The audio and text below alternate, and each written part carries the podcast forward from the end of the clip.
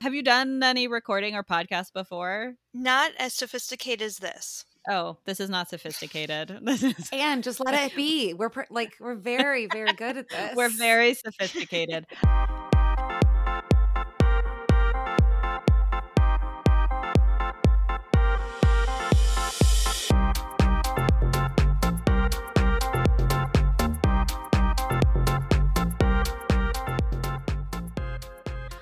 I'm Anne McNamee Keels, And I'm Stephanie Chavera, and this is Laps. a podcast about growing up Catholic.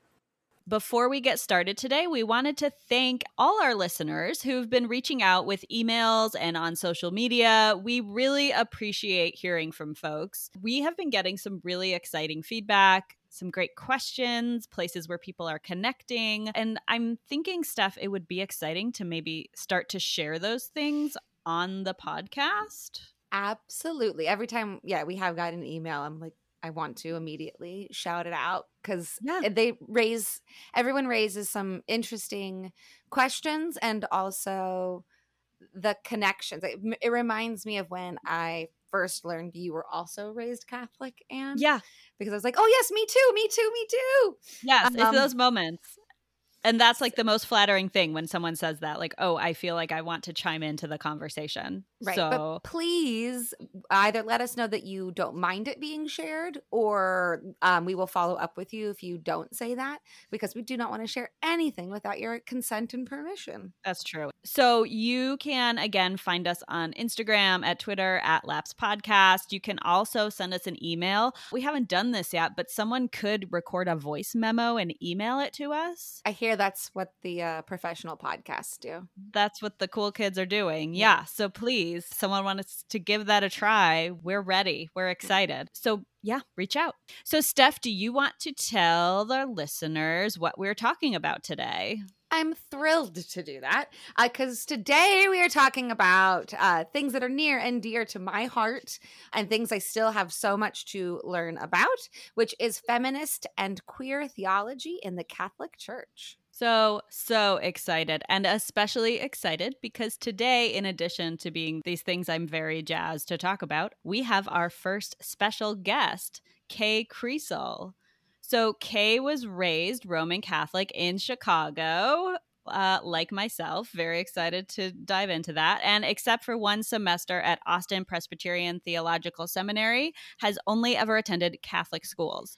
They discovered Wicca in middle school and converted immediately, as this was the first time they'd ever heard of a loving God. The patience, compassion, and sense of humor and passion for social justice among the Jesuits, we love the Jesuits, and school sisters of St. Francis showed Kay that there's more than one way to be Catholic. They are called to ordination through the Roman Catholic women priests, but the lack of financial aid available to non male seminarians prevents them from the sacrament. Nevertheless, Kay has facilitated workshops on how church groups can be more queer inclusive and feminist. They're also a textile artist with a strong focus on Marian imagery. You can see their work on Instagram at Kay Creasel Art.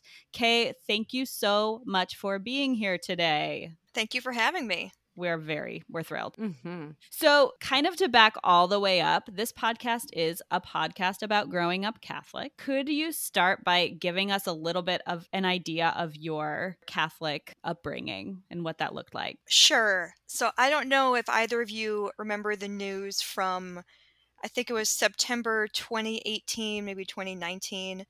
There was a Roman Catholic church in the Avondale neighborhood of Chicago where a priest was going to exorcise and burn a rainbow flag. Yes, I remember that. Yes. Now, I want to make it clear that was not the church that I grew up in, but I grew up very close to that church and I knew that church and I knew who people who went there. And when that news came out, I was not surprised at all. Uh, extremely xenophobic. Like I don't want to. They would not limit themselves to homophobia, so I won't limit them. How very open of you. Thank you. yeah. Yes, uh, I only knew people in the parish. I didn't know any outsiders at all. So when they taught us in the school and at Mass that there are only Catholics, they taught us that the Reformation did happen, but eventually the Protestants realized they were wrong and they came back to the Roman Catholic Church. This is just straight up lies. Yes. And this was just south of Skokie, which is a neighborhood in Chicago with a very large Orthodox Jewish population. Right. We were taught that all Jewish people had been killed in the Holocaust. And they also told us that Buddhists and Muslims are mythological beings, they're not real. This was the 90s, by the way. My mind is like in the process of blowing Yes. while you're talking. This is blowing my mind because I grew up on so you were on like the northwest side of Chicago, is that right? Yes, if you're familiar with Harlem and Irving Plaza Mall or Golf Mill Mall, very close to there. Yes. I am. I have been to Hip. I've been to the Target there. Yep. It Uh, was it was a big deal when they built that Target. Like all, everybody in church talked about that for months. I've been there. It's a nice Target. I, Yeah. I know I've been there, but I think it's in Evanston, the Holocaust Museum. Mm-hmm. It's in Skokie, right? Yeah, they they were counting on us being very cloistered, and they were right. Yeah.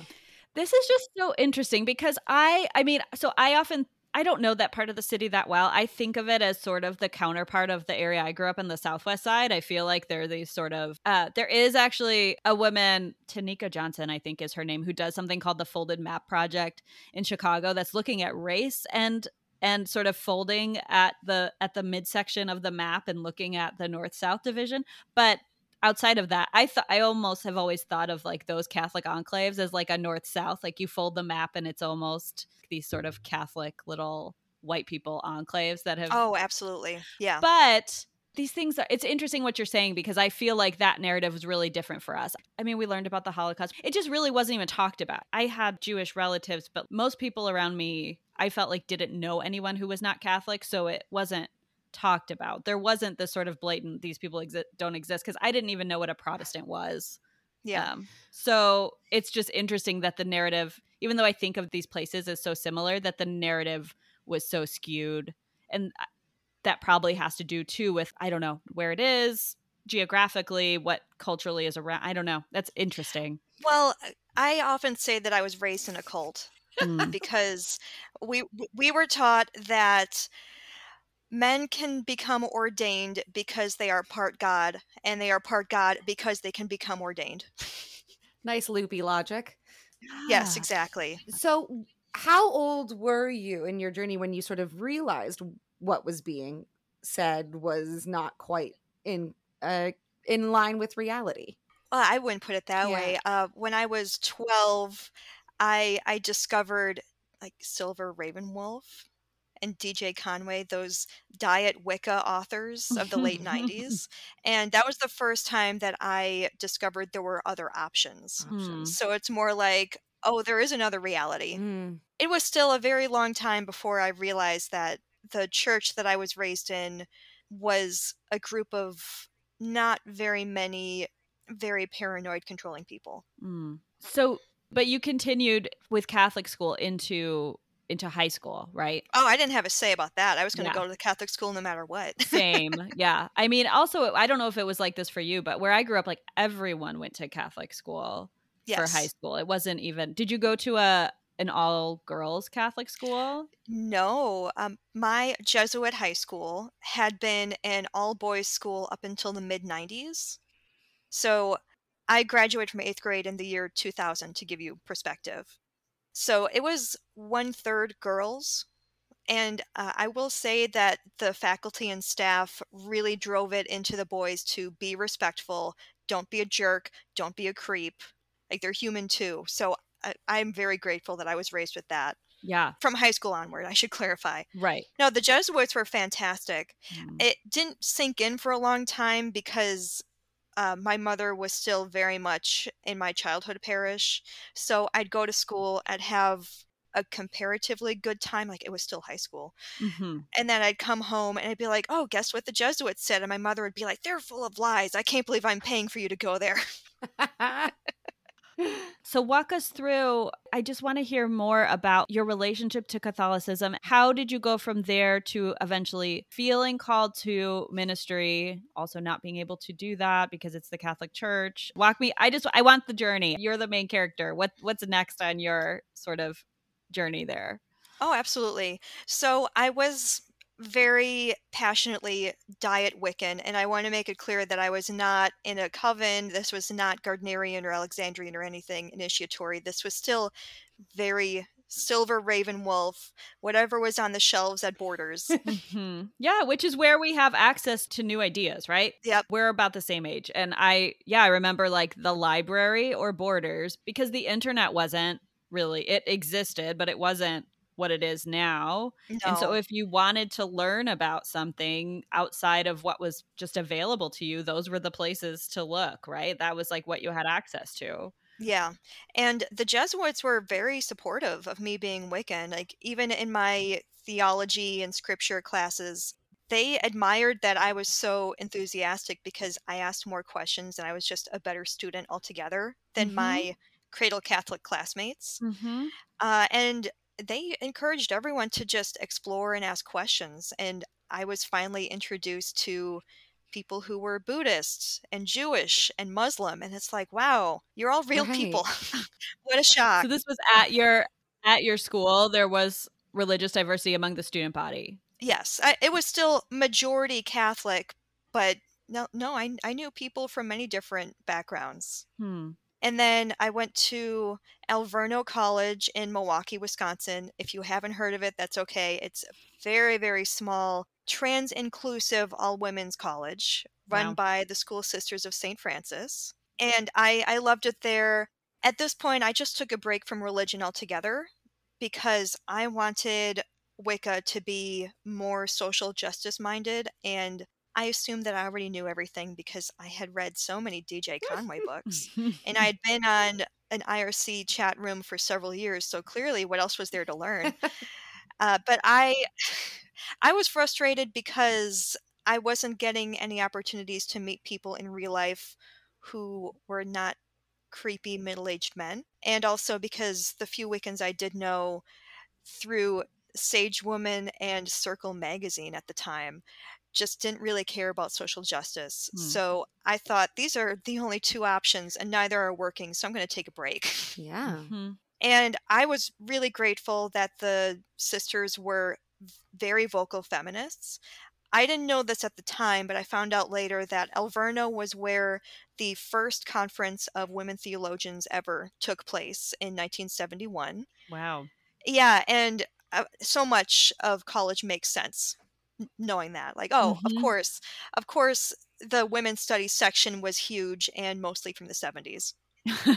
And I read all of it. And then I moved around the Midwest a lot, and I was still kind of poking around spiritually to see if there was a community that might work for me. Like, I tried the Quakers out for a Mhm. short time, Mhm. and I really appreciate them, but I like a lot of stuff. And and the Quakers are all about no stuff. A little bit. Right. Yeah, it's kind of the opposite. No altars. There's no it's no bells and smells. It's like the opposite of bells and smells. It's like just quiet, right? Yep, exactly. Yeah. And then I started going back to mass and it was mostly just to see if it was as bad as I remembered and I was shocked to see that it wasn't mm. because I was not going to my childhood church, so therefore it was better.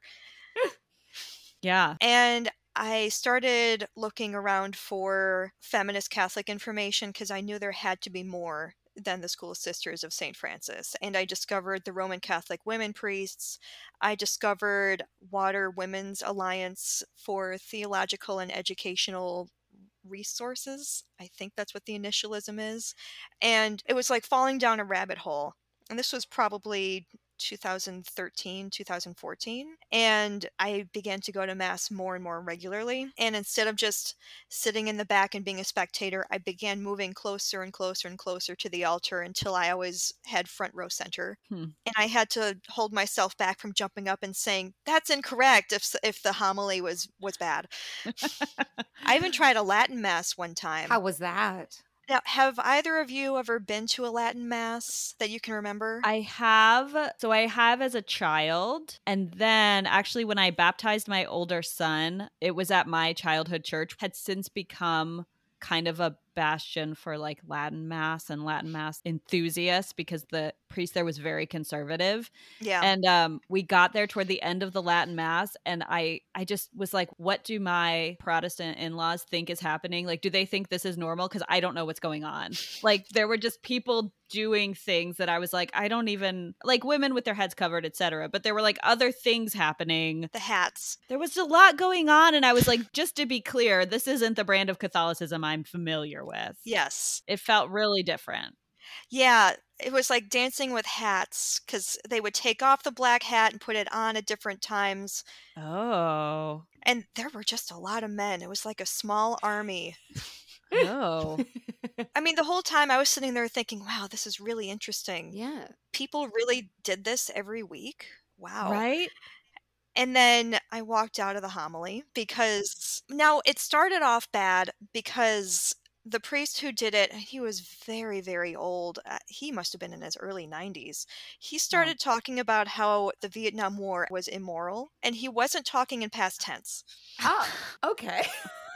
And out of nowhere, during his multiple pages long rant about the Vietnam War, and by the way, he kept dropping the pages while he was reading them, all of a sudden, and then abortion and gay marriage are ruining the country while we are destroying Vietnam. And like- I left. I don't know what happened after that. I would also have left. I don't blame you. But I kept looking because at this point I came to realize that aside from being around the Eucharistic altar, Catholic churches have a pretty wide variance between each other. hmm and I ended up working at a Roman Catholic church. Now, to be fair, I started working there because I needed a job and they offered me one. Good reason. But I worked with great people. Like, I worked there for five years and I absolutely loved it. I can tell you from personal experience that the parish secretary is the person who knows everything. So, if you ever want to know anything about a parish community, become very good friends with the secretary. I mean, my grandmother was the parish secretary for decades, and I can attest to that. Yes, she had all the gossip. she knew everything. And then after she was the secretary, my mom was the school secretary. And we used to almost every day after school, we would go hang out with the parish secretary. and now I understand, like, oh, yeah, she had all the information. She had all the real information. Yeah. And to be clear, while I was trying out all these different parishes and just trying to get a better understanding of what Ro- Roman Catholicism is, I was still trying to learn more about Wicca outside of the mail in magazine experience that I had used to have too. You know, the two align a lot more than a lot of people think. And I'm really glad that, at least among Instagram and certain podcasts, a lot of other people on both sides are beginning to realize that Mhm. too hmm folk Catholicism is making a comeback, and several people could argue that it's always been there. So, to clarify, folk Catholicism is making a comeback amongst white people. Always been there for others. Oh, yeah. Yeah. Yeah, that makes sense. I mean, if you think about Mexico and Central and South America, and even this is funny that you said that because I just, because this is stuff I'm interested in, like I was looking into, um, I Googled the other day what religion looked like in Poland before Christianity. I knew some about like what Irish religion looked like before Christianity, but those are my roots are mostly Irish and Polish. And yeah, was finding all this stuff. I mean, not not that really surprised me, but like just finding all these things about the way that these festivals, etc., of the sort of Slavic religion that existed there had been incorporated into the way Catholicism is practiced now. Oh, absolutely. So, are you familiar with Our Lady of Herbs and the way that they celebrate the feast of the, oh, I don't remember which one it is, the Assumption? It was the one on the August 15th. Oh no. Yes, in um, Slavic communities, of course, that day is all about Mary, but they just have herbs everywhere and like they bless bunches of herbs and they decorate her with herbs. Like, that's a very Polish and Slavic thing that they do. Hmm, interesting. I just I'm very happy to hear this. I have spent I, for many reasons, but I, I when I was studying in Bulgaria and my family's Slovak, I was really taken in my time in Bulgaria by everyone. I was there in my 20s and how everyone in their 20s was also like smoking way more than I ever could. Uh, but also the herbs, like we were on a walk and people picking up uh, like they knew where their valerian root was for their nighttime tea like on their walks Oh. like every Yeah. cool kid everybody knew their herbs as we were walking around and it, it makes sense it was like a lineage that was really passed down and, and you knew like no one was learning this in school and i was really jealous of that kind of knowledge. It was like i have a little bit from my grandmother my home remedies a lot to do with salt water and vinegar mostly but and pickling everything. But i love that. I would love some more herbs involved in things. I love it. Like anne said i mean I'm, I'm very familiar with the the irish overlap with like saint bridget and easter and everything in terms of what catholicism co-opted from other rituals and other uh, more ancient religions that have been around. But i would love to know more about this overlap where do you see it Yes. Well, now to be clear, in case you couldn't tell, I'm really white. For a very short time, I was asked to come to a Catholic young adult group because I would show them a different perspective, which is why I didn't last there very long. But there's this monthly little booklet that comes out called the Magnificat, and they always have some kind of European Im- image of Jesus on the cover. And what I used to do to shock people, I would hold the Magnificat up to myself and say, Who's whiter? So, just to clarify to people who can't see, I'm really white. So, for people who want to learn more about Santeria, I would really recommend Lilith Dorsey. And there's another book that just came out called American Brujeria, which would be much more for Latina. So, I don't know enough about that to speak about it, but those are the resources.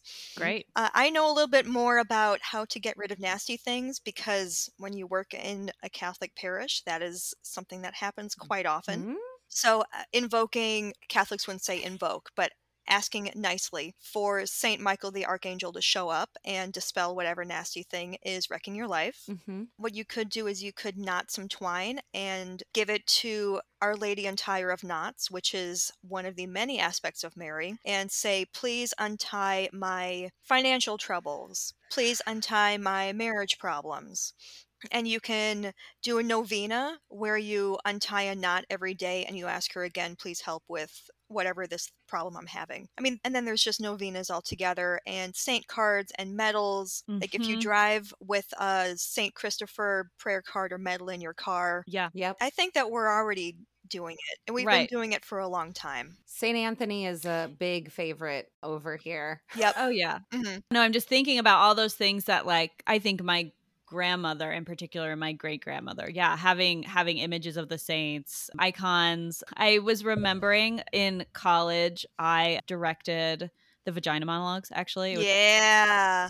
awesome. very fun you know the thing to do in college it felt like a big uh accomplishment uh so and my mom in a way that feels very true to sort of the vibe of maybe the southwest side rented a party bus and like brought a bunch of women across the city to northwestern to see the vagina monologue including one woman who brought her elderly mother who was like so it was this like polish catholic lady in her 80s who came to see the show who loved it and i really appreciated that she loved it so much Awesome. but she gave me this a little angel pin like a guardian angel and the angel pin itself must have come from somewhere that was like some catholic shop or something and it had a whole thing on it about this is meant to remind you to pray and this is not this is not for good luck like i think it really like this is not a good luck symbol this is meant to be a, a time uh, you know something to rem- remind you to pray and reflect etc this is your inner critic.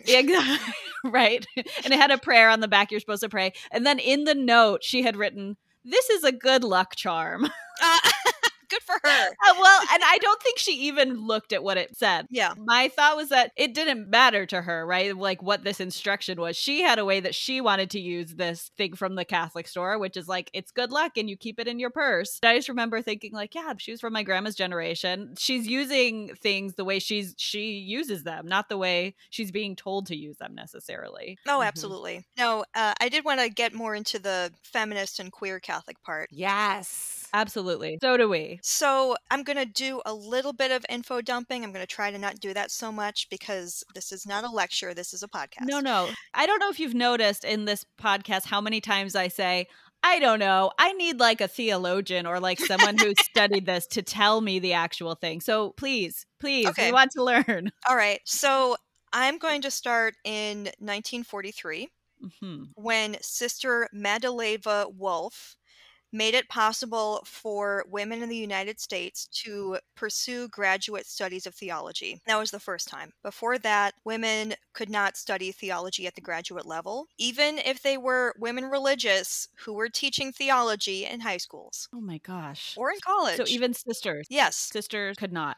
Wow. Nope. So she made that possible. By the time that the second wave of feminism happened in the 60s and the early 70s, we already had women with theological degrees under their belt. Perfect timing. And this was also when Vatican II happened. So, when Vatican II happened and we had these women with theological graduate degrees, a lot of them thought that they would get to be ordained really soon, before the 80s. And I have a pile of books here in case I need to refer to anything. So, I've read about the the women religious community in California who became independent because the bishop in, in their diocese was just so controlling that they said, you know what, we're just going to keep doing our own thing and you can't say anything anymore. Wow. And part of that came from their anticipation that ordination of women would happen really soon. Hmm. And when they realized it's probably not going to happen soon because we've been saying for years, oh, tomorrow, tomorrow, tomorrow, then they just decided we're going to do our own thing. And that first conference of women theologians, a lot of them thought that they would get ordained very, very soon. Hmm. And the bishop of Des Moines, Iowa, was one of the first bishops to provide spaces for women and priests to meet to start their spiritual formation for ordination because they thought surely the Vatican's going to give us the green light any day. Wow. It wasn't really until the mid 80s that a lot of people realized no, this probably isn't going to happen. And then I think it was in the mid 90s when JP2 said no, women can't be ordained. And then the Roman Catholic women priests got ordained on a boat in the Danube River in 2002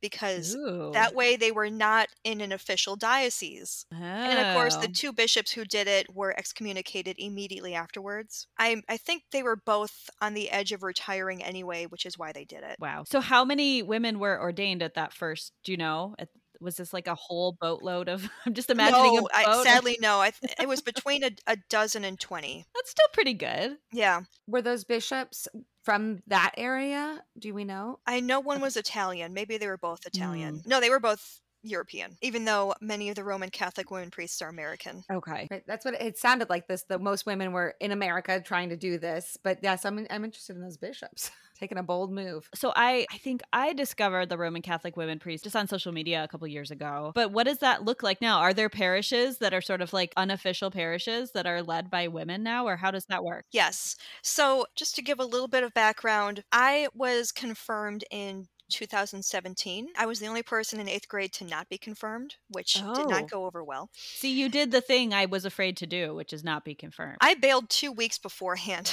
wow. there was some pretty severe backlash. I'm impressed. Thank you. But I was confirmed because I wanted to acknowledge that the Roman Catholic Church has always and will probably continue to always play a role in my spiritual life. Even though when people tell me that I'm not Catholic because I support women's ordination or because I support gay marriage and I support transgender ordination, I'm not going to tell them that they're wrong because I am not what their idea of Catholic is. Mm-hmm. And one of the worst things that anyone ever said to me was, You will always be Catholic because you were baptized. It's like, I was two months old. Like, I don't Mhm. think that should count. I wasn't a person yet. So I pursued ordination because I thought, All right, I've been working so hard towards spirituality and community for so long. This is clearly just a part of who I am. And I think that this is what I'm being called to. I thought that they were very well organized. And it took a couple years for me to learn that's not the case. Each parish is pretty much an island. It's usually one woman who's been ordained.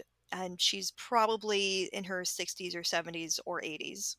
Wow. And usually about a dozen to two dozen people go to Mass, and they might have Mass once a month. And it's not going to be in a Roman Catholic church. It'll probably be in a Methodist or evangelical Lutheran church or a church basement or in someone's home or in mm-hmm. a community center or in a park. And the one that I went to in Minneapolis, it was in a Methodist church and the Eucharist had been baked by someone in the congregation and it was gluten free. It tasted like olive oil. I loved it. And they had grape juice. And the homily was very brief, like only a few minutes. And then we all had a conversation with each other.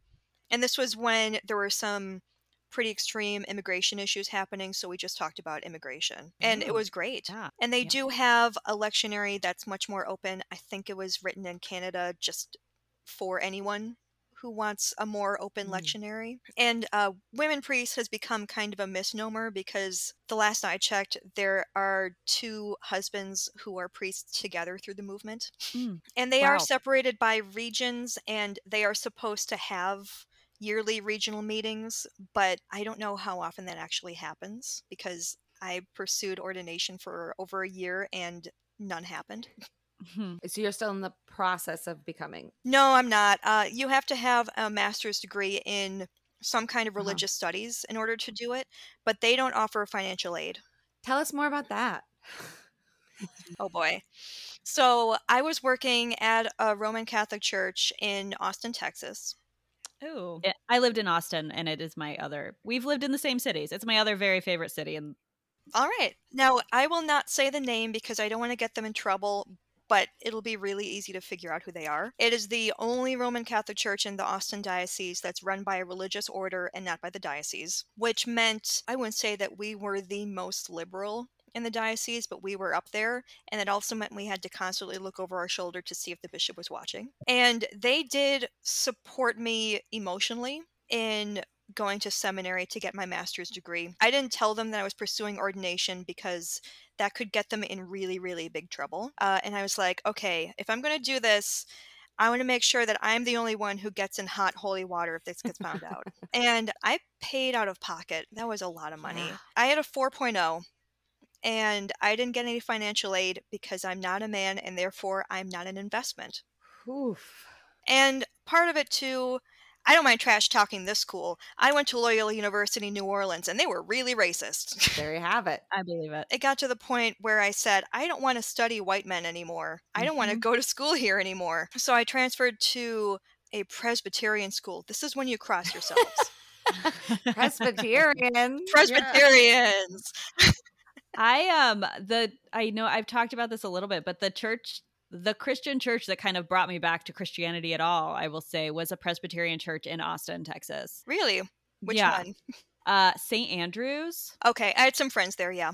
The pastor there i'll give him a shout out because he in the past couple years he's gotten on facebook the pastor um, jim rigby. It was his sermons and just the sort of vibe there the very social justice focused vibe. And even the stuff he posts now that keeps me like i was not as uh, determined as you. I skipped out on catholicism. I couldn't i couldn't do it. I couldn't be that voice. But in terms of sticking to christianity it was a presbyterian church that pulled me back in. Yeah, I could see that. what was that like going to that seminary? Uh, I only took one class there because that's all that I could afford. Okay, I will say the faculty were wonderful and the students were wonderful and the library was wonderful. I mean, I'm the child of two teachers, so I learned young don't trust the administration.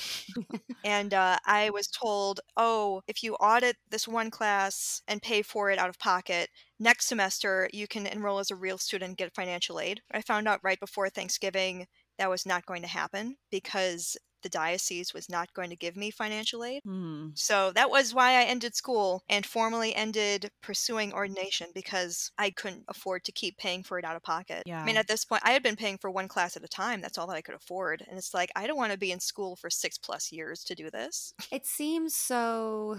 I'm not sure what the word for it is, but that somebody with your desire to be ordained uh, to work in a in a ministry that that that that money is the reason that you can't do it feels so counter to all the things that religion should stand for which is open doors access to the from the poor to the poor. It's very i guess frustrating might be the word for hearing the story. Yep. Thank you. And I do want to point out, too, that if someone has debt, any kind of financial debt, they cannot become a deacon or a monk or a brother or a nun or a sister. But scholarships exist for cis men who want to become deacons or priests. It's actually not that hard to come by. Like, if you go to Mass regularly enough, eventually you're going to have a second collection to help pay for someone's tuition to go to seminary or to help pay off their debt, wherever that debt comes from. Those don't exist for people who are not cis men. That is mind blowing. So you can't become a sister. I need to have like teacups nearby that I can smash during this podcast. So whenever anyone complains, "Oh, we don't have enough young nuns," it's like, yeah, because they have student loan debt and no one's helping. That's why. You can't become a sister if you have student loan debt. Nope, or medical debt, any kind of debt. That is mind blowing. There are a handful of religious orders who will have fundraisers or who can essentially have fundraisers to help pay off debt for Mhm. women. But I mean, across the No. board, no, that doesn't exist. Oh, like just got the rage going. Did you ever? Yep. So, ah, I have so many, so many questions. Uh, what kept you connected to Catholicism, and and um, what kept you committed to Catholicism? And did you ever consider going to a Protestant church, like just going to a church that felt similar, but in but like I'm not a allowed splitter. gay marriage? I love that response. no, uh, if if you were here, I would just douse you in holy water right now. How dare you? uh, no, I mean, if I'm gonna go the Christian route, it's gonna be Catholic or or just not.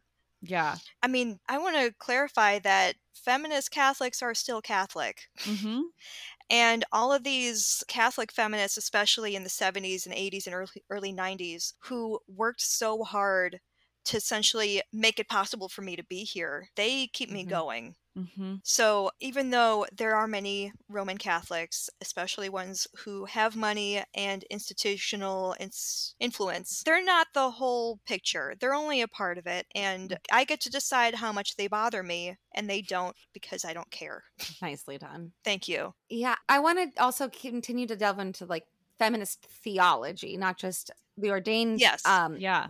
Women. I've said on a previous podcast, we've talked a little bit about Mary and whatnot, and that's the sort of stuff that I do love. And I'm in your boat, which is the reason I'm not practicing anything anymore. Is like I couldn't. I like the. I like a lot of Catholicism and the stuff that other Christian churches don't have, like a lot of Mary. I'm like. I don't Yeah. want you. I like I was like, if you're taking Mary away from me, forget it. So yeah, I'm I'm curious, and I know Mary. Uh, I've looked at your uh, your art on your Etsy page, which we'll have to talk about as well. But um, yeah, I'd love to know more about what does it Thank you. could you let everyone know like what does feminist theology look like hmm Okay. Oh boy, that's a very broad question.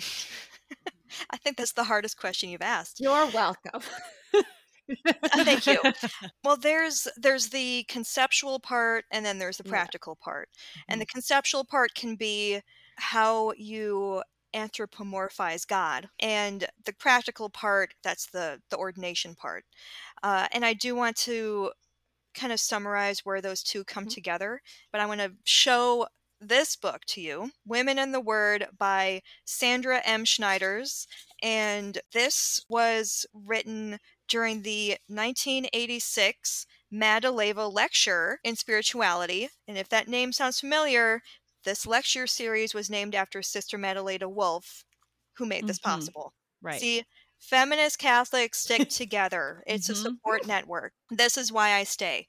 And Sandra Schneiders said Catholic women are dependent upon men for the sacraments. And a sacrament is a physical expression of spiritual grace. So in the Roman Catholic Church, if you just stick to, I don't want to say normal, I don't want to say traditional, if you stick to the institutional church, then that involves dependence upon cis men hmm for grace. And feminist theology says there are other options in both conceptual ways, which can be the way that you pray, and again, the way that you relate to God, and also in practical ways, such as Roman Catholic women priests.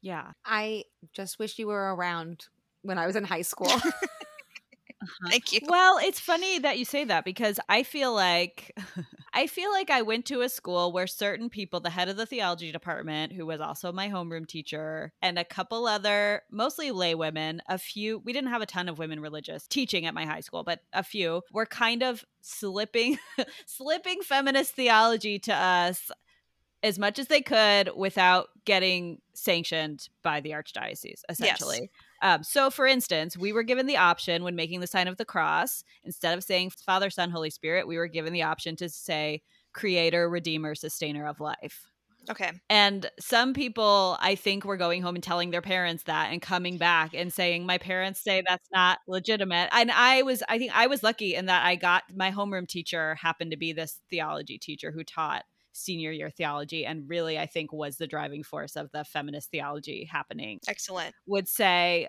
Oh no, it's a, it's a, it's, it, we're not the only ones who do it. It's a totally legitimate way to talk about the Trinity lots of theologians talk about it that way it's totally it's an option you don't have to say it but it's an option if that's what you want yeah so those kinds of things or you know just opening up the conversation of what who is God? What does God look like? Taking a sophomore year Bible class where we were looking at the Bible in the way that none of us were actually like invited to really read the Bible before, and our teacher going through and having us go through and to read these certain chapters that she had tagged, which were essentially all the times that God is described in a overtly female way right as a nursing mother etc and so this was just sort of slipped to us and then it was like it was almost felt like though they couldn't be too loud about it or they were going to get in trouble yeah that's my sense and I do want to point out that the day that this airs, August 31st, Tuesday of the 21st week of ordinary time. I looked it up. Like, I don't walk around knowing this, just to clarify.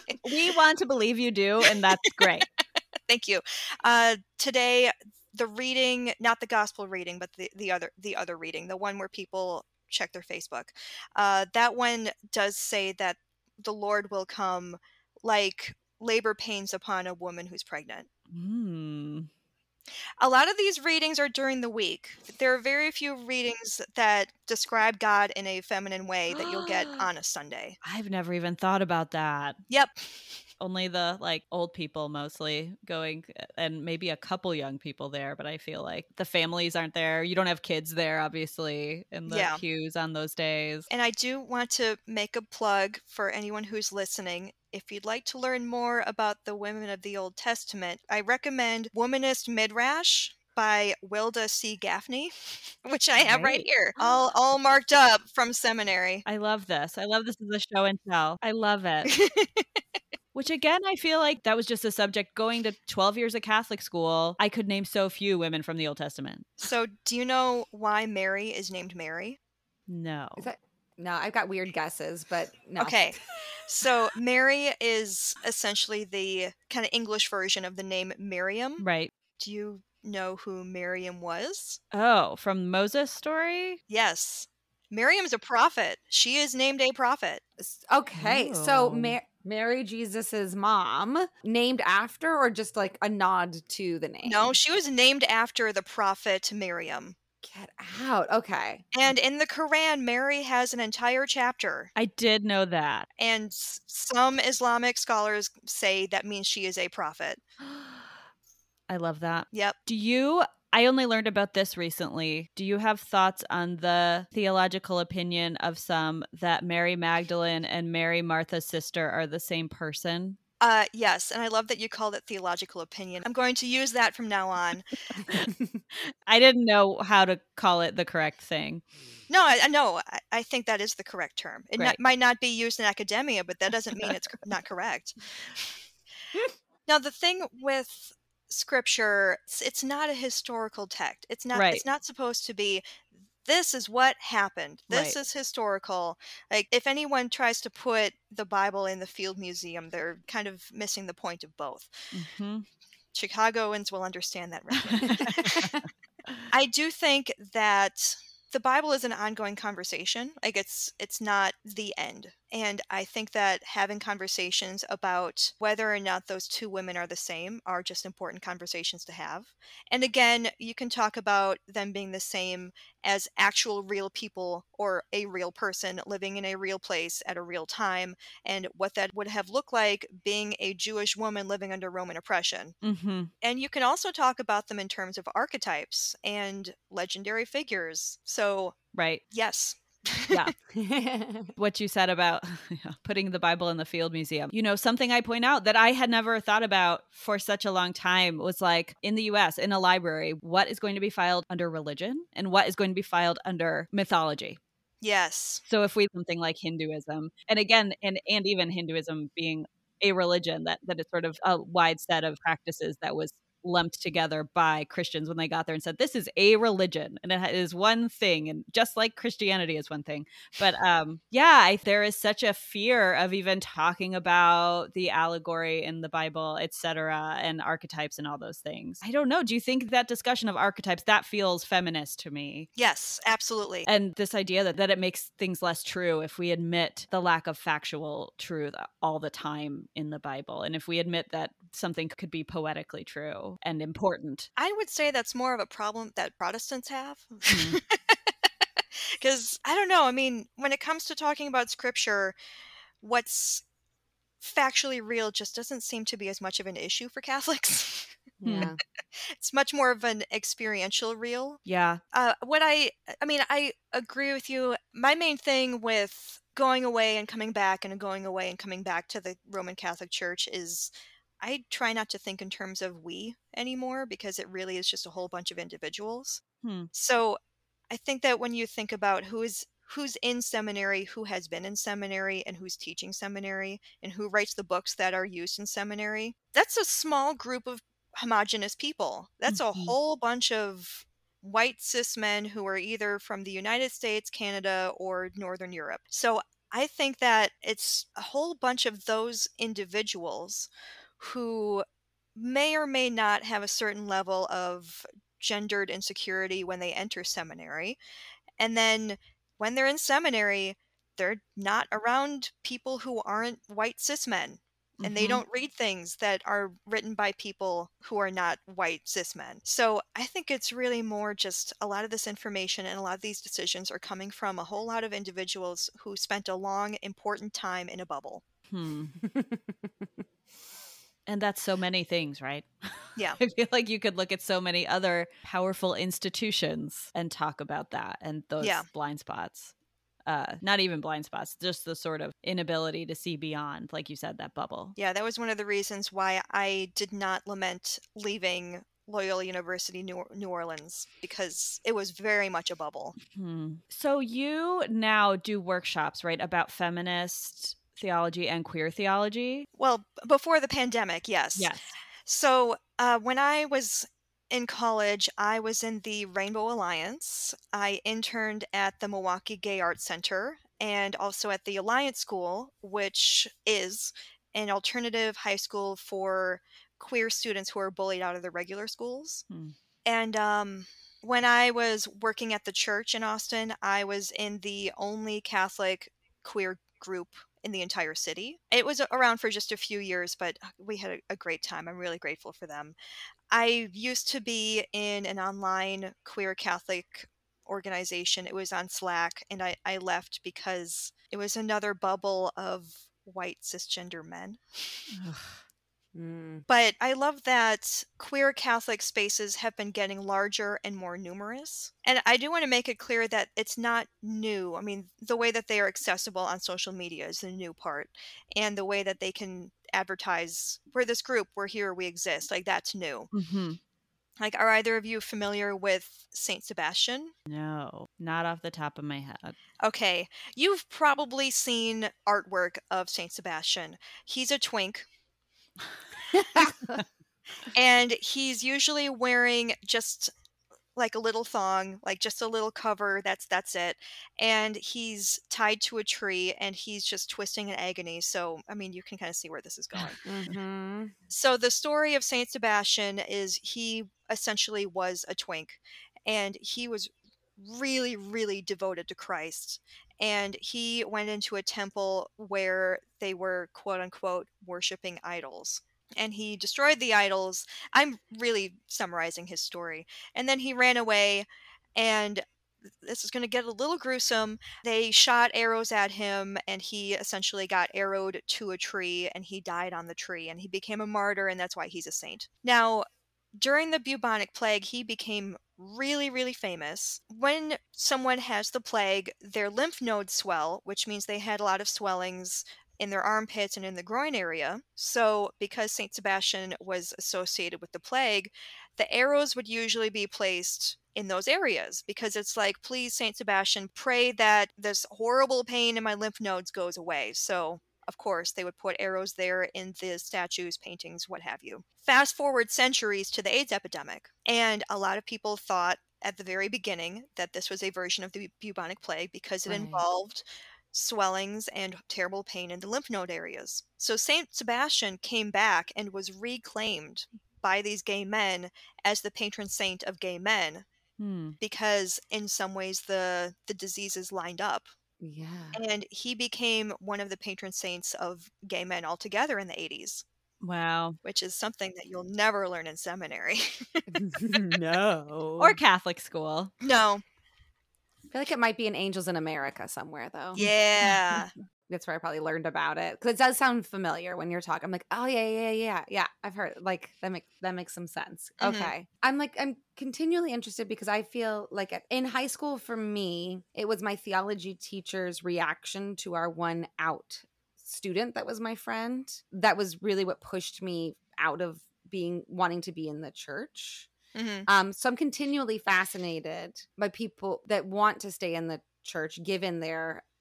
I know we talk about like it is a collection of individuals, but I guess the doctrines that come from on high uh, about queerness and who gets to be in the church, and I just like it just sticks in me in this place that just makes me very, very angry, and I'm like I don't want to be a part of it. So I'm always fascinated. I have friends and family members who are queer that continue to be Catholic or, and practice Catholicism, and I'm I'm floored by it. Um, so I'm curious about what you see as gen- gender exclusivity or queer exclusivity in the church, and where you I don't know what how you continue to to to do that in spite of a lot of antagonism from priests and popes and whatnot. I mean, this is more of coming to realize that the people who say say those things really not that many people, and even though they might have financial and institutional power, that's not all of what being Catholic is. Like being Catholic is Mhm. not about financial and institutional power, however much it might look like that sometimes. There's a Jewish theologian named Judith Plaskow who's written about how queer theology is the natural outgrowth of feminist theology, which I, I think she's right. Like, we could only get to this point of queer theology because feminist theology happened. Like, once you start to begin to question gender roles, like, it's that's going to keep going. You don't stop at a certain point. I mean, for me, it's still choosing to place my focus. Like, I could focus on the Congregation for the Doctrine of the Faith, which wrote this nasty letter in the early 90s about how supporting legislation that protects gay people. And again, this was during the AIDS epidemic, so you know what they were talking about. Like, they mm-hmm. wrote how that's a bad thing and you shouldn't do it. I can choose to say, oh, these terrible people represent the entire church, or they were a group of assholes and I can choose to ignore them. And I mean, today, a large part of queer theology has been the practical aspects, such as same sex marriage Mhm. and ordaining openly gay priests. And I think now we're finally getting to a point of it being more of the conceptual. Mhm. Like, there are two post seminarians, like, one of them is out of seminary. Another used to be pursuing ordination. They're Methodist, like they're not Catholic. And now they're not anymore because of what happened with the Methodist Church. And they're both non binary. And they've both talked about how, I mean, across the board, most institutional churches are still stuck on the same sex marriage question. And meanwhile, the queer community is now talking about what does it mean to be non binary and how does that affect literally every other aspect of our lives. So if the Protestant churches are slow to catch up to non binary theory, just imagine how far behind the Roman Catholic Church is. Yeah. So, I mean, a part of that, we can go back to scripture because that's a little bit more solid. And I'm going to plug another book. Please. I love I love your giant pile of books here. Thank you. Transforming the Bible and the Lives of Transgender Christians by Austin Hartke, H A R T K E. And again, it's full of post it notes from when I was in seminary. And this book is all about how gender looks in scripture when you're looking at it from not a binary lens. hmm And for example, a lot of people point to Genesis and the creation story, like, oh, God created man and woman, end of story. And Austin Hartke points out, well, God also created night and day, but we still have dawn and dusk. Mm. God created land and sea, but we have marshes. Like, we don't apply that same binary to any other part of the creation story. Like, we accept there are middle parts, and we have biological evidence that there are more than XY chromosomes and YY chromosomes. Right. It's a very new discovery that we haven't really fully explored yet. Thanks, Olympics. Oh, Ugh. like, Yeah. If you want to know why we're having more chromosome testing now, it's because of the Olympics. Mhm. right. Mhm. but there's also i mean there's so much more in scripture like if you look up all the references to eunuchs in scripture Mhm. like that's a whole lot of people who even though they would not have used the term non-binary they are very much living in a non-binary space and it's not just something happened to make them not have penises and testicles anymore like they were living in a non-binary space Mhm. they couldn't own land which meant they weren't men, but they also weren't women. They were living something else entirely. So we have scriptural evidence that, firstly, non binary people existed, and secondly, Jesus and Philip blessed and baptized them. Mhm. So whenever really any institutional church excludes non binary people, they're not living up to scripture. hmm This may be too personal a question, so please feel free to say I'm not answering it. But it sounds as though while there's a living struggle with institutions, that your faith has been pretty constant in a certain way. I'm I'm curious about your relationship to your faith. I suppose Oh boy. another big one. No, that is a big one. Uh, so when I took the Hebrew Bible class at Austin Presbyterian Theological Seminary, the professor was a rabbi. Rabbi Neil, if you're listening, you were amazing, and I love that class. And most of my classmates were either Presbyterian uh, or Methodist, and we had a couple quote unquote evangelical. That means Baptist, by the way. Thank you. Yes, the Venn diagram of Baptists and evangelicals or non denominationals is a circle. And um, they asked Rabbi Neil about his faith, and he said, Oh, you guys are so Protestant. because that's the idea of faith being this thing that you carry around. That's a very, very Protestant idea.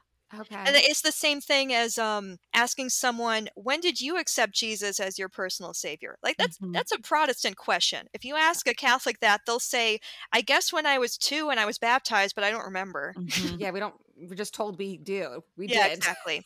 So my f- faith, like I- don't really think in those terms. That's why it's so hard for me to answer. I suppose I'm asking you because so much of my struggle, when I finally, after being the mischievous CCD student that I was and was finally sent to Catholic school as a ninth grader, a lot of what I was being told was that my struggles with the church were actually my lack of faith. And so I guess for me, it's always gotten tied up, those conversations. Now I know I've sworn already. Do you mind if I swear again? Oh, again? please. Get to it. Okay, so I'm going to tell you right now the people who said that to you were full of bullshit. I know. Not just because that's just a, a cruel thing to say to a child, but also because that's not a, a Catholic thing. I mean, it's even in scripture. I, I don't remember who said it. If Father Rich is listening, he'll be so mad that I forgot who said it. But someone said, Lord, help me in my unbelief. And the Mm. answer wasn't, you don't have faith. It's just, okay, I'll help you. Unbelief or doubt is just something you experience. It's just a part of the human experience. I guess the only people who don't experience it are diehard lifelong atheists. And I don't maybe they do too. I guess for me, my first like individual spiritual thought, like something I actually thought by myself and wasn't just regurgitating what I'd been told. This is not a happy story. I was in third grade and we went to Mass all together, my whole class and I, and I was sitting next to Sister Keen, who was just a miserable, unhappy person who hated children. I, I kind of feel bad for her now, but I also really wish that she had just gone away. Mm. She turned to me right after the priest said, Jesus saves everyone who accepts him, and heaven is open to everyone, and God loves everyone. And Sister Keen turned to me and said, That doesn't mean you. Now, I want to make it clear I don't think she was talking about me. It could have been any child sitting next to her. And I that says a lot more about her relationship with God and her relationship with the church and how unhappy she was being a woman religious. But when she said that to me, I remember uh, looking up at the giant Jesus statue over the altar and thinking, okay, either God exists and hates me and I'm going to hell, or there's nothing. So, years later, when I discovered Wicca, I was so happy to discover there was another option. Yeah. Now, back then, I thought the other option was Wicca. End of sentence. Mm-hmm. I, I stuck with that for a long time, and then I began to get frustrated with it, partly because of the meager community that I had just not being a good fit for me, and also partly because I hadn't dealt with the baggage of the Catholic Church from my childhood. I really needed to work on that on my own and not through some other doctrine. And I, that's the main reason why I took a break for several years. Mhm. So I wouldn't say that I have faith now, but what keeps me going is the realization that there is another option, and I don't know what that option is. Hmm. And I don't think it's something you ever really find out. It's just every day pursuing what is this other option. I think some of my favorite conversations about religion or, or faith have been with my Jewish friends. Yes. And the conversation of the being a constant conversation. One friend put it to me. Uh, I can't remember who said this. But they're like, we don't go to uh, service in the synagogue for answers. We go to ask more questions. yes, Mhm. absolutely. Mhm. And I was like, that feels very opposite from, from my world, where everyone's like, no, I know what's right. Or Yeah. There is no, yeah, there's lots of periods and not, and not as many question marks. So I love what you're saying is there is another option, but that you don't seem to feel the need to name it. Usually, if I do feel the need to name it, probably in a couple months, the name won't fit anymore. Right. Which Yeah. is a beautiful transitional and non binary place to put it. I like that a lot. exactly. Mm-hmm. Yeah. yeah. So when you are doing workshops, are you doing workshops on queer theology for practicing Catholics? Sadly, no. Uh, the queer theology workshops that I've done, one of them was, oh, this is going to sound so frou frou, was for the Lilly Endowment. Oh, very NPR of you. Thank you. and then I did another one for uh, a Methodist university group in Seattle Okay. in February of 2020. So you can guess what happened after that.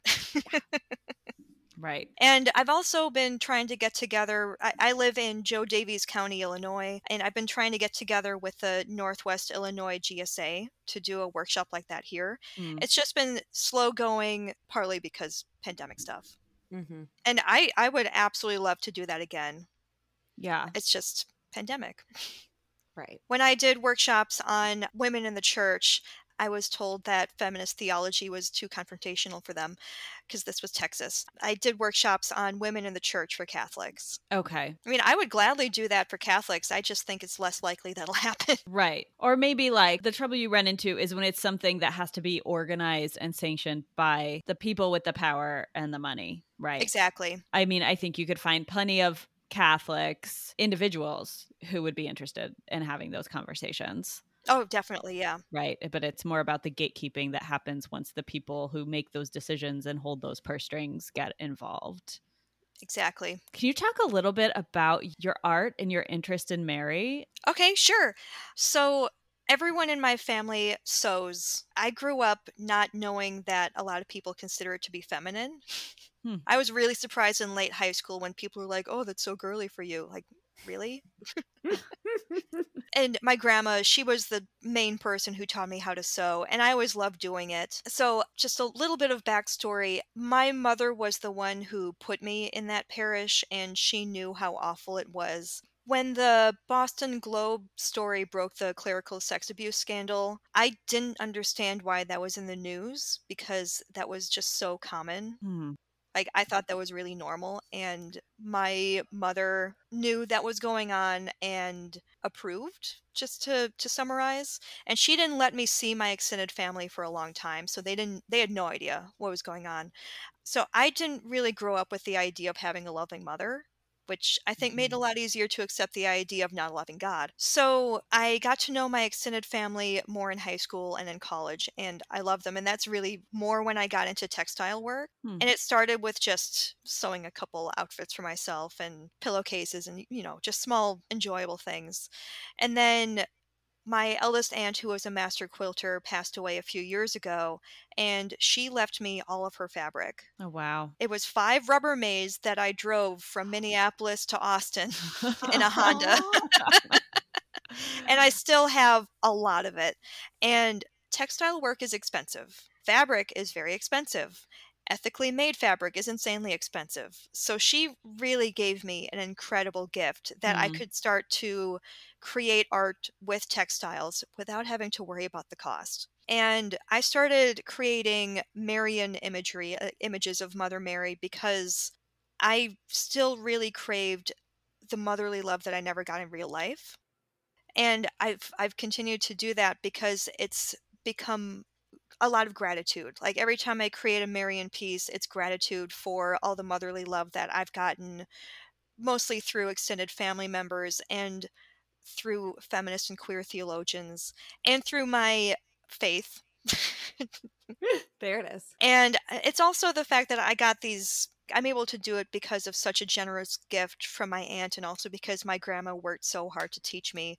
I'm the only lefty in the family, so she had to work twice as hard to teach me to figure out how to teach a left-handed kid. Wow. Oh, I love that. I love that. I love the the connection to your family too, just even in the materials and in the the art form. That's lovely. And a part of it too is I just I don't want there to be so many white Marys anymore. hmm And the best way to do that is to just create them myself. Mm-hmm. I li- I mean, I literally last Christmas took some markers our nativity because I like and and had the conversation with my 6-year I was like these people were not white to be clear and not just your little shepherd you have here and the one wise man but like there are no white people in the bible except maybe the people who killed Jesus. Good Just- for you. Did you like- say that to your six year old? White people killed Jesus? Like, that's very James Conan you. I, I think I probably said I am trying to remember. I said maybe except for the Romans, something like that. I said there aren't really any. I'm trying to remember what exactly I said, but um, yeah, but good for you. yeah. I mean, well, and you know, six year olds are very into. Um, well, at least my six year old, he he appreciates accuracy and he appreciates fairness. So when I was like, you know, it's silly. So many of these books show Jesus, and so many like this nativity shows Jesus as white, but Jesus wasn't white. He didn't have white skin like Yep. we would call white now. And my son would go, well, then what the heck? Like that's ridiculous, right? Like he, Yes, it is.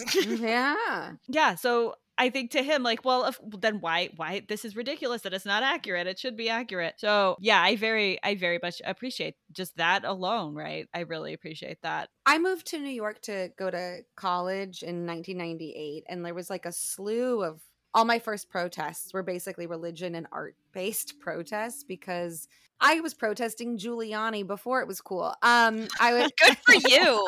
I went to a bunch of protests, uh, 1998, 1999. One was for um, some police brutality things that were happening at the time. But there was another, there was an artwork he tried to shut down and get kicked out of a museum. And it was, I don't remember the artist's name. I need to look it all up. But they created a Virgin Mary using elephant dung. Yes, I remember that. Oh, man, my childhood parish just exploded about that. So I remember I, was Oh, didn't in Washington anything Square about Park this. being like, you know, art uh, and religion and, you know, that depicting uh, a Mary with natural mediums is not bad. And also, like, different color Virgin Marys are not bad. Like, it was all this stuff. But yeah, I- the fact that Giuliani decided that he's going to walk on in and shut down a museum in New York was uh, not good for him on many levels. But that you, some of your, there was a black Mary in when your Etsy shop. I can't remember, but there was something about your images that remind me of that of the artwork. So I was just like, ah, some of the same colors um, in your Marys that I love. Thank you. Is wasn't there a Black Virgin Mary who appeared in Poland? Uh, Our Lady of I'm going to butcher this. Setsutoa. Probably. My grandma knew how to pronounce the very complicated looking Polish words. I never knew. There are a variety of Black Madonnas, and that's one of the more famous ones. And some of the very earliest images of Mother Mary, uh, like more medieval images, she is black. And some people, some of them are scholars, and some of them are just very, very excited Wiccans, uh, note that those images of Mary look very similar to ancient Egyptian images of Isis holding the baby Horus on her lap. Mm. And I think in some situations that is just a coincidence. And I think in some situations, like, yeah, people really were making that connection because Yeah. if you want to call the myths, the myths line up. Right. Mhm. Right. Of the virgin birth and yep I, you wanted to pick a variety of Madonnas and Marys in your art. Where do you, I guess, where do you get your inspiration from for when you start a piece? Well, I usually just go into the many boxes of fabric from my Aunt Pat. hmm Thanks, Aunt Pat. Absolutely. And I also I try to integrate more um like nature imagery. Mhm. Now, I- feel like a lot of people say that, and it's just because I mean, sometimes I encounter people who say that they like to use nature imagery, and I think it's because some people just really like flowers, which is great. Like Mm. that's that's fine. There's this very common medieval image that made a resurgence. I- feel like I'm getting into art speak now in the modern era, meaning like a hundred years ago. and it's this image called the Green Man or Green One. If, if you're in this century, it's called the Green One. And if you go into some very, very old churches in the British Isles, you'll see a lot of these carvings of it's either a face coming out of the foliage or foliage coming out of a face or both. Hmm. These were really, really common in churches, like specifically churches. These weren't just around, these were church decor.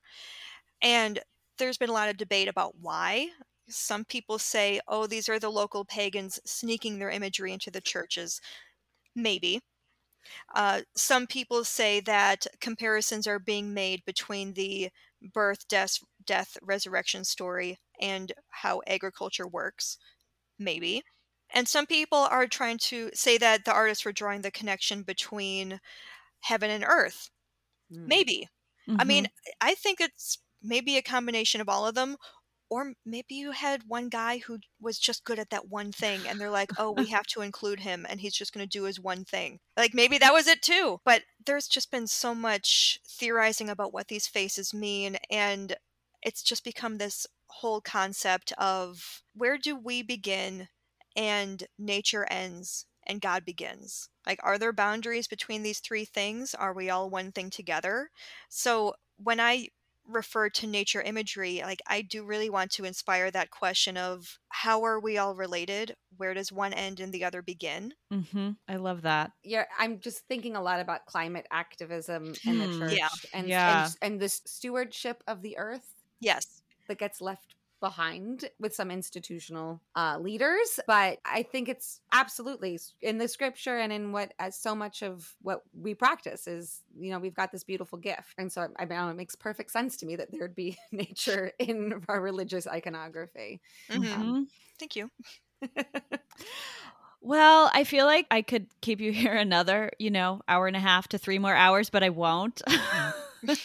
I so appreciate just everything you've brought to this conversation. I would love to stay in touch and have you as a theologian on hand who actually has has some context in those moments where I go, I don't know, I just need an expert to explain how people are thinking about this or who has read the books, who has read the that stack of books. I appreciate everything you've brought to this conversation and uh yeah i'm sure we didn't even begin to fully delve into all of the things that you know I've, according to all those tabs in your books i'm sure we could Yeah. be here for quite some time i would love it if you could um, maybe take a picture of the stack of books you put nearby you I actually did do that.